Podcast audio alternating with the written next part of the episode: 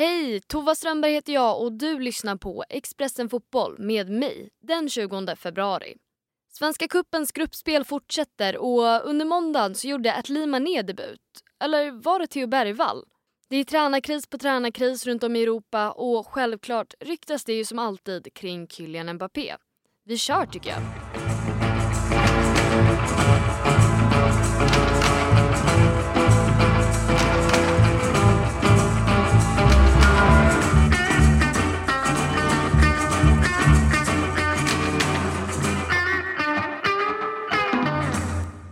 Kuppen är i fortsatt full rullning och under måndagen spelades ytterligare två gruppspelsmatcher. På Tele2 Arena gästade superettan-klubben Skövde AIK Djurgården. Och det var ju tävlingspremiär för bägge lagen. Och matchen blev väl ungefär som man hade kunnat ana inför. Och det slutade i en 2-0-vinst efter att Dennis Hymmet gjort sitt första mål i Djurgårdströjan. Och så här lät det i TV4 sändning. Bergvall tar löpningen in i straffområdet, får bollen också. Hymmet finns i mitten. Hymmet gör 1-0 för Djurgården!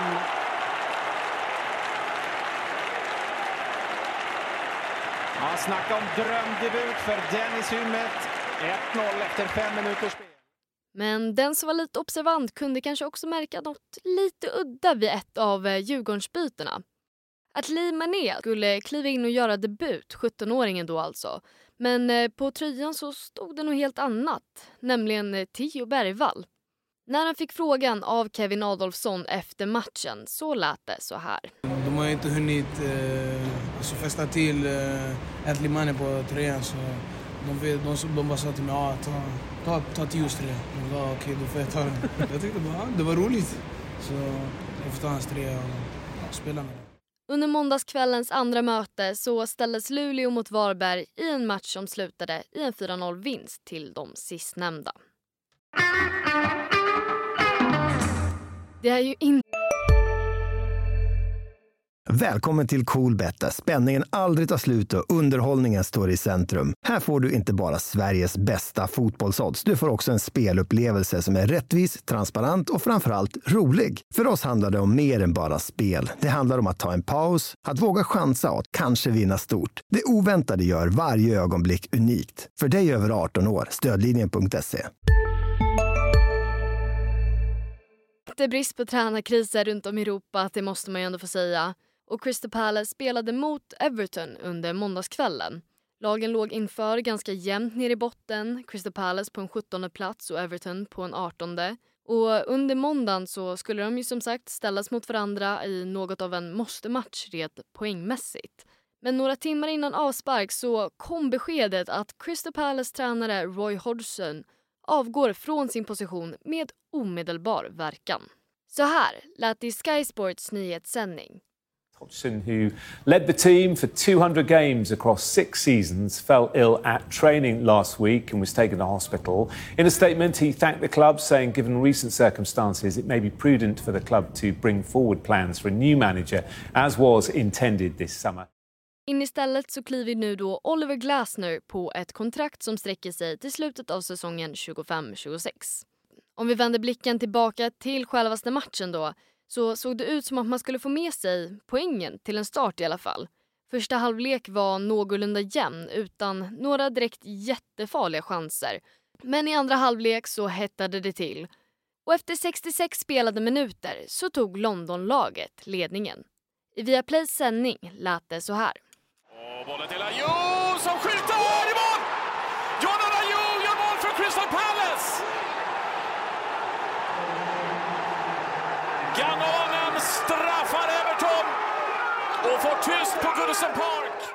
Efter att man har gjort mål så kan man ju tänka sig att ja, laget kanske får lite fart i benen, känner sig lite inspirerade.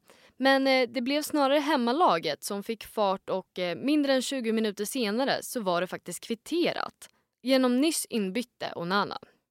1-1 stod sig matchen ut, ett eh, resultat som gissningsvis ingen av lagen firar särskilt vilt över nu i efterhand. Även om Everton såklart nog är ganska nöjda med att i alla fall inte ha åkt på torsk. Men det är ju faktiskt inte bara Crystal Palace som har det kämpigt med tränaren just nu. Även Napoli gav besked under gårdagen att man gör ett tränarbyte igen. Förra året så blev man italienska mästare för första gången på 33 år och då valde Luciano Spalletti att avgå. Sen dess har det ju minst sagt varit kaosartad på tränarbasis. Enligt Fabrizio Romano så sparkas nu över Walter Massari efter bara ett par månader i klubben. Francesco Calzona ryktas bli hans ersättare men det återstår väl att se om eh, laget lyckas få ordning på tränarstaben helt enkelt. Och på onsdag ställs man mot Barcelona i åttondelsfinalen av Champions League.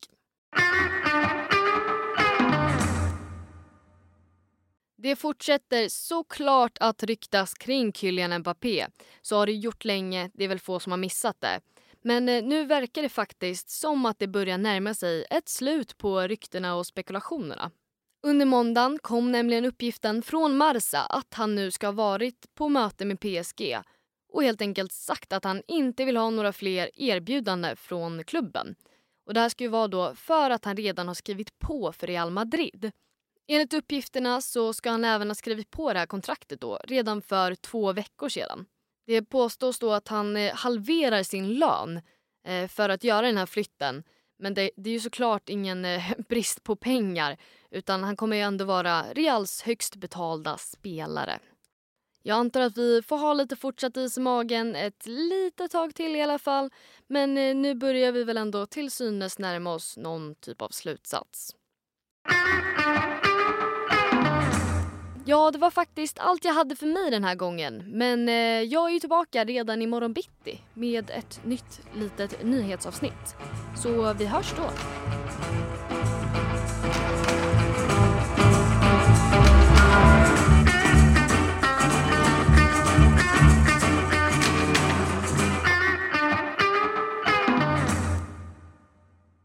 Du har lyssnat på en podd från Expressen. Ansvarig utgivare är Klas Granström. Hej, Synoptik här. Hos oss får du hjälp med att ta hand om din ögonhälsa. Med vår synundersökning kan vi upptäcka både synförändringar och tecken på vanliga ögonsjukdomar. Boka tid på synoptik.se. Välkommen till Maccafé på utvalda McDonalds restauranger med Baristakaffe till rimligt pris. Vad sägs om en latte eller cappuccino för bara 35 kronor? Alltid gjorda av våra utbildade baristor.